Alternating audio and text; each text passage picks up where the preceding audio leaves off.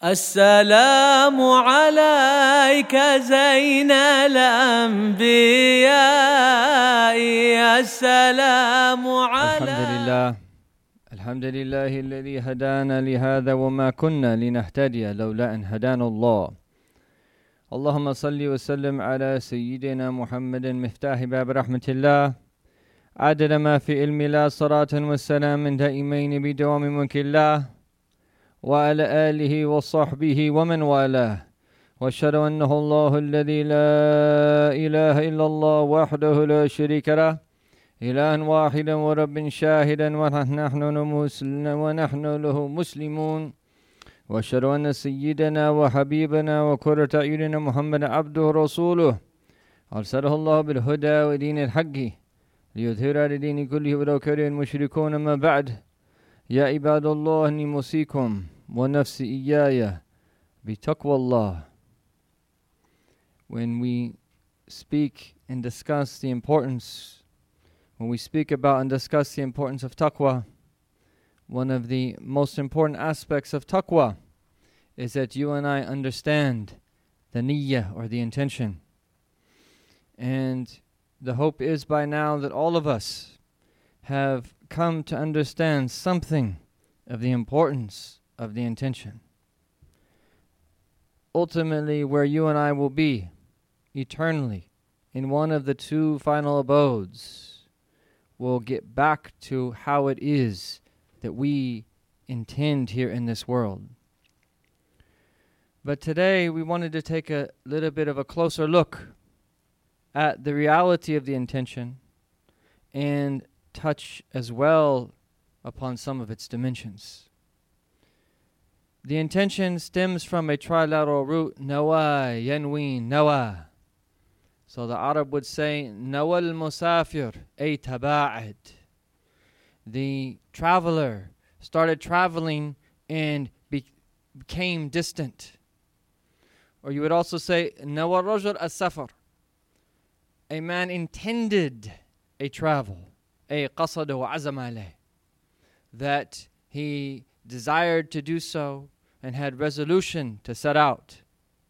And so the verbal down an-nawa means a bu'd, it means distance. Just as it indicates the direction that someone is traveling. So when we speak about the intention lexically, it relates to the direction we take on a journey just as it relates to the place to which one purposes journey. And this is why it is so important for you and I because all of us in reality are traveling. Even if we be at home, we are all traveling. Traveling ultimately back to our Lord subhanahu wa ta'ala, which is the greatest journey of all and the most important journey for us to take provision for. This is in relation to the Arabic language. And then, if we look at what the scholars have said about the intention, the reality of the intention is what motivates us at the depth of our being. They refer to this as the inbi'ath nafs, what literally the soul is dispatched to do. What are we intending? I.e., what motivates us to do what it is that we do. And also, tawajjuha, that how do we direct our heart, i.e., the intentions that arise within our heart? And what is our mayl?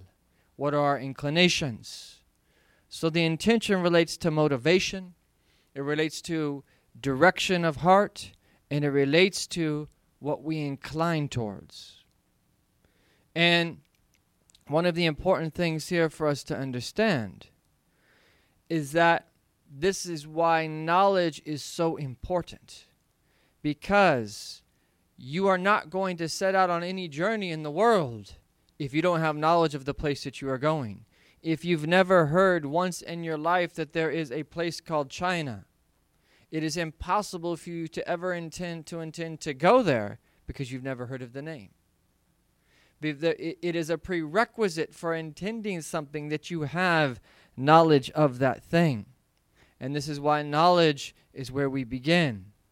And this is why it is so important to sit before the inheritors of the Prophet ﷺ and to learn our deen. Because the more that we learn our deen, the more that we know what it is that we should intend. And then once we know that, then there's a process of purification that takes place when we're doing what it is that we're supposed to be doing, even if we don't attain the higher degrees of sincerity right away. So there are a lot of different terms in Arabic that relate to the intention. Niya is one of them, irada is one of them, qasd is one of them, your hem or even your himma is one of them. A hajis that comes to your heart, it relates to the intention as well. Azam all of these different terms, they have slightly different meanings, but in reality, in the most general sense, they're synonyms. They all relate to this internal dimension of the human being, how it is that we're directing our hearts, what motivates us to do what it is that we do, and what does our heart incline towards. And it is for this reason that the great scholar Habib Ahmed bin Zayn al Habshi radiallahu anhu. He said, النية روح العمل. The intention is the spirit of action. And just as your physical body has no life, no animate life, if your soul departs, if your spirit departs, likewise, any amal, any righteous deed that we do has no reality without the intention. So he said it's also karuhi lil jasam. It's also like the spirit to the body. Lil ard. And it is like rain to the earth. These different metaphors that indicate life. And so what he's saying here is the intention is the life of the action that is that we're doing. This is the way that it can truly be done for his sake subhanahu wa ta'ala. And so it is important for us then to look at some of the various dimensions of the intention. And today we wanted to focus primarily on three, and the fourth is relates to its fruit. But the first three are the ones that we can work on. The first dimension of the intention is what is called ikhlas niyya, sincerity of intention. And the very easy definition of sincerity is for you and I to seek nothing other than Allah and closeness to Him in everything that it is that we do.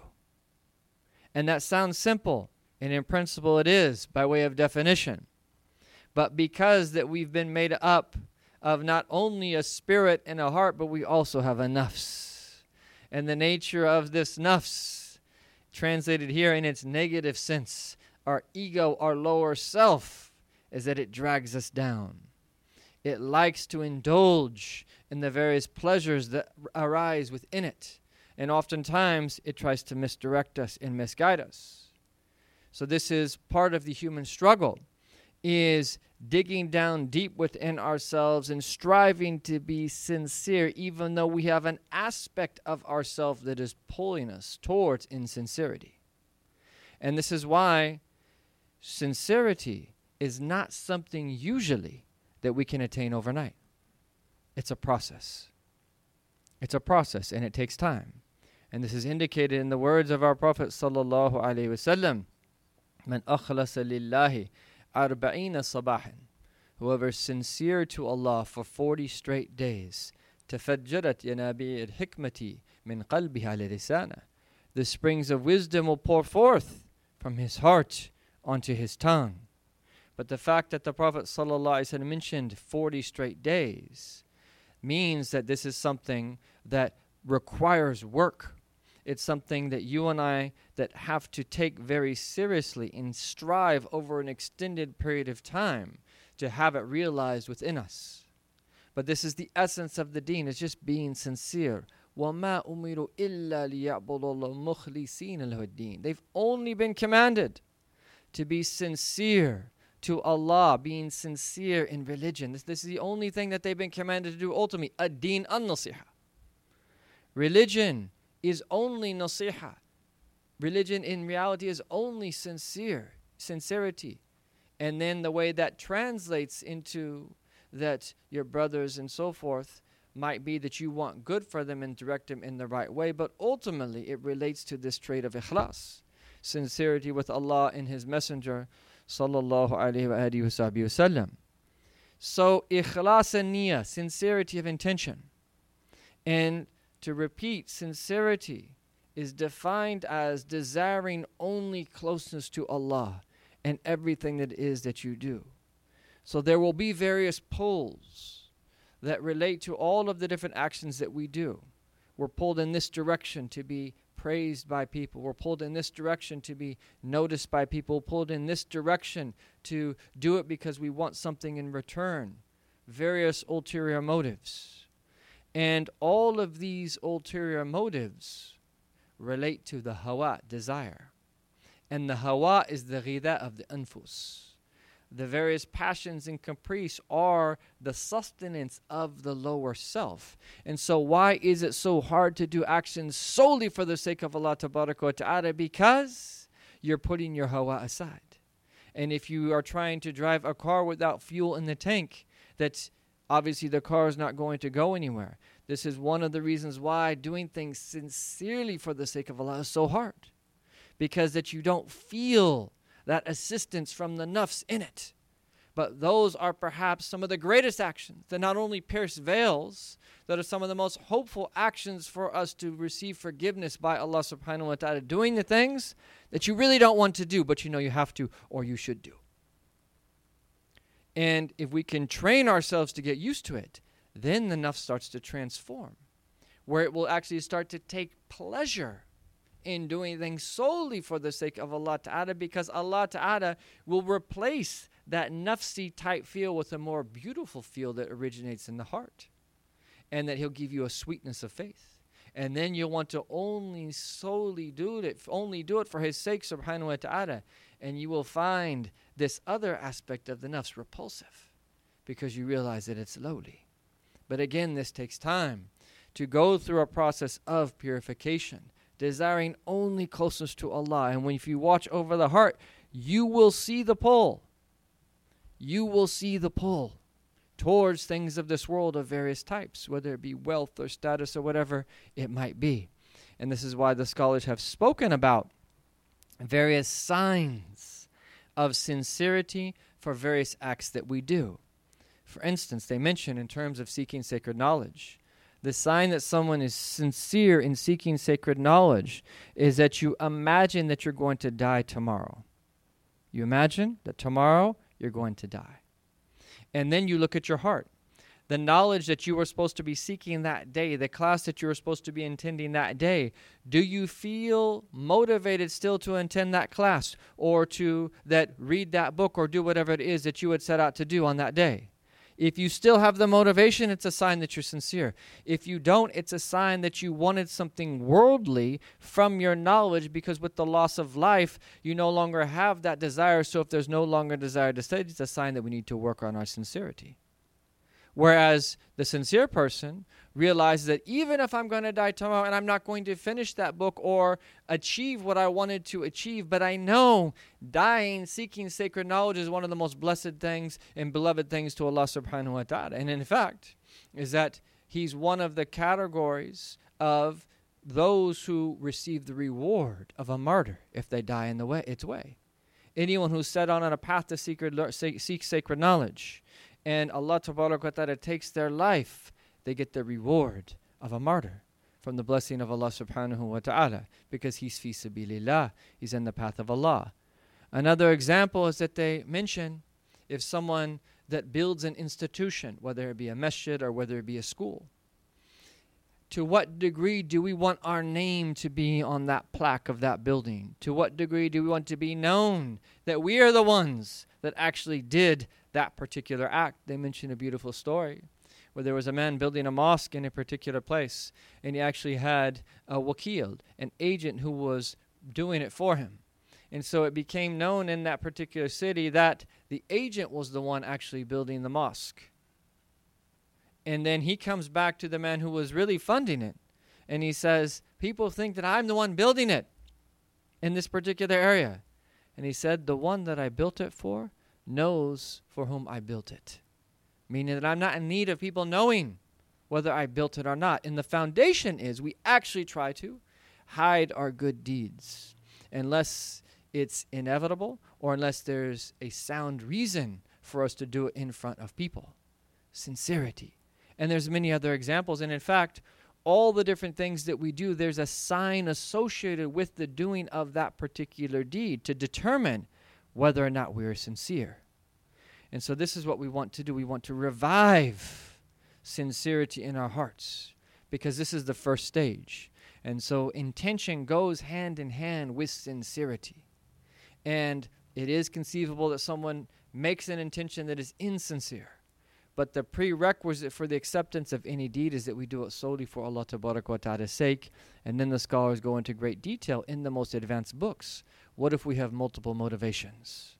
Imam Ghazali treats this in the Ihya al On any given act, let's say that we're 70% sincere and 30% insincere. What happens? Is it completely rejected? And Imam Ghazali says the hope from the bounty of Allah is that our reward for that act will only diminish to the degree of our insincerity. So, in other words, we subtract that 30% from the reward.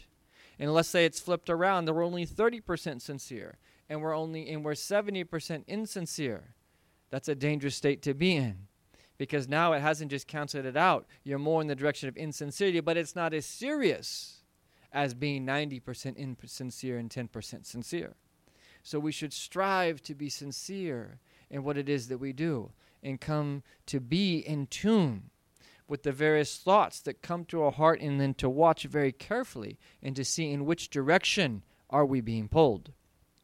And Imam Abdullah bin Alwi al-Haddad has very blessed intentions that we can make when we learn, when we are teaching, when we are attending gatherings. That many of you know them. That starts نويت التعلم والتعليم والنفع والانتفاع والتذكر والتذكير والإفادة والاستفادة until the end of the blessed intentions, teaching us how it is that we can intend. And this is very good for us to memorize these intentions and to repeat them regularly so that we can taste something of their reality. The next dimension of the intention is what is called tosi'aniya, expanding our intentions. So not only are we sincere, we also want to expand our intentions and to make multiple intentions for any given act. And from here, we can understand the blessed statement of the great Imam Abdullah ibn, ibn Mubarak, where he said, Rubba amalin saghir tu'adhimuhu that how many a small act is deemed to be great by virtue of the intention or intentions that was or were made behind it. ورب عمل كبير تصغره نية and how many great actions are actually deemed to be small because of the intention that was made behind them. So learning to make multiple intentions for everything that it is that we do. And one example of that can be is the niyat tatayyub when we wear perfume. What intentions do we make? the first intention that we should make is to follow the sunnah of Rasulullah sallallahu alayhi wa sallam. And there's a hadith in Abdul Razak, the collection of Abdul Razak that says, من تطيب لله جاء يوم القيامة وريح أطيب من المسك. Whoever wears perfume for the sake of Allah subhanahu wa ta'ala, he will come on the day of judgment and smell better than musk. ومن تطيب لغير الله جاء يوم القيامة وريحه أنتن من الجيفة and whoever puts on perfume for other than the sake of Allah, he will come on the day of judgment, and his smell will be more putrid than a corpse. So the first intention is ittiba' sunnah. We are doing this to follow our Prophet sallallahu and then the intentions that we make for every action, drawing near to Allah, seeking His contentment, wanting to get reward for it, being entered into paradise to attain a gaze upon His noble countenance. We make those intentions for everything that is that we do, and then we add some. Man.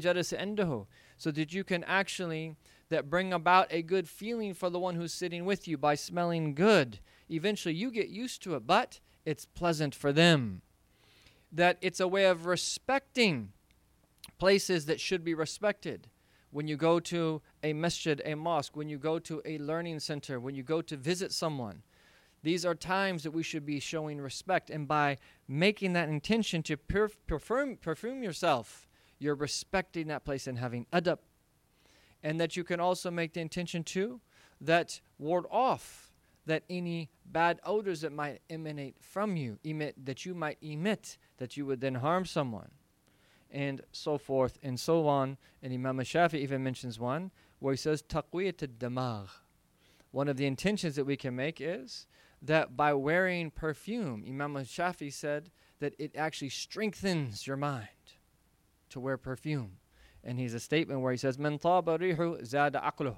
Whoever smells good, their intellect will be strengthened. And then the last aspect that we will cover for today is what is called mulazamat niyah.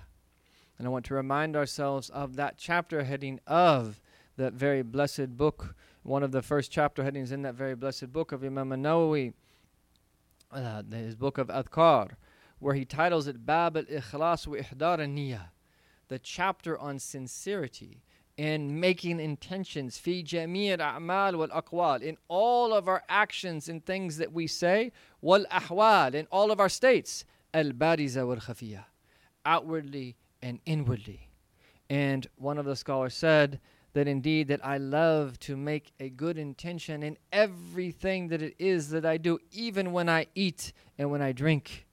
And as the, the poet said, وَلِصَالِحِ kun مُتَحَرِّيًا Be very careful to make righteous intentions. مُسْتَكْثِرًا Make them abundantly, make many of them. وَرَاقِبْ وَخْشَعِ وَكْسَكْثِرًا مِنْهَا وَرَاقِبْ وَخْشَعِ And then watch carefully over your heart and to be in a state of awe of your Lord subhanahu wa ta'ala. Learning to make multiple intentions and learning to make intentions in everything that it is that we do.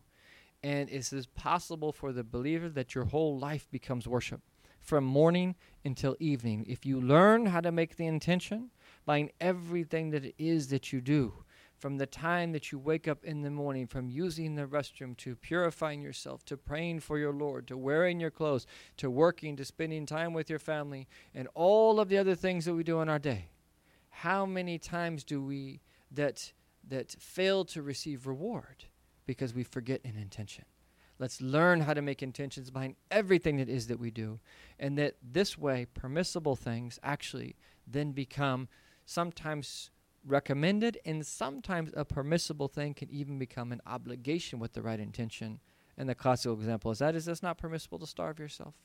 So you have to eat to fulfill the right of your body. Were you to starve yourself intentionally, it's haram.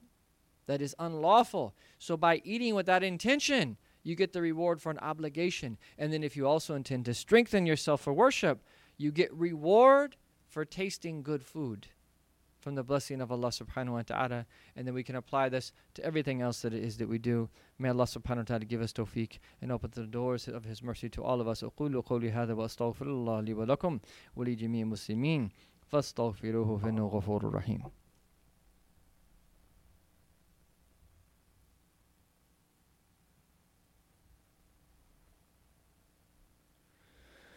الحمد لله الحمد لله رب العالمين وصلى الله على سيدنا محمد أشرف الأنبياء والمرسلين وعلى آله الطيبين الطاهرين والصحابة الأكرمين وتابعين لهم بإحسان إلى يوم الدين وعلينا معهم وفيهم برحمتك يا أرحم الراحمين يا أرحم الراحمين يا أرحم الراحمين إن يا عباد الله إن يا عباد الله اتقوا الله إن الله وملائكته يصلون على النبي يا أيها الذين آمنوا صلوا عليه وسلموا تسليما.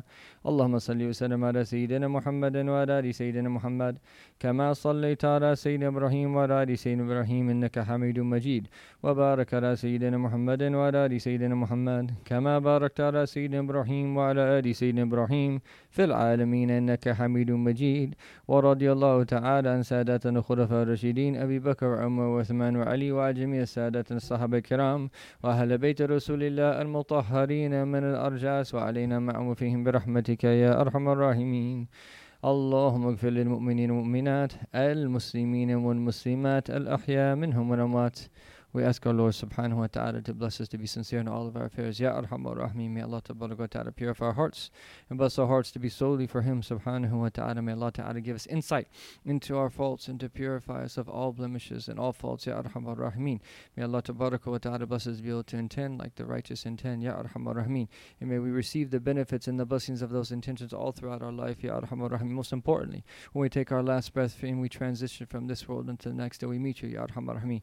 May Allah subhanahu ta'ala make everything easy for us and for the Ummah of Sayyidina Muhammad sallallahu and to alleviate all of our suffering, the suffering of Ummah Sayyidina Muhammad. May Allah ta'ala remove all of our calamities and the calamities of Ummah Sayyidina Muhammad. May Allah ta'ala make easy everything, Ya Alhamdulillah for us and for the Ummah of Sayyidina Muhammad and return to us, uh, return us unto Him in the very best of states, Ya Alhamdulillah Rahim. May we learn the meanings of fleeing to Him subhanahu wa ta'ala in all of our different states. Awakum Allah, Nasrakum Allah, Inna Allah ya'mur bil adil ihsani wa ita'i dhil qurba. وينهى عن الفحشاء والمنكر والبغي يعيدكم لعلكم تذكرون. اذكروا الله العظيم يذكركم واشكروا عن نعمه يزدكم ولذكر الله أكبر.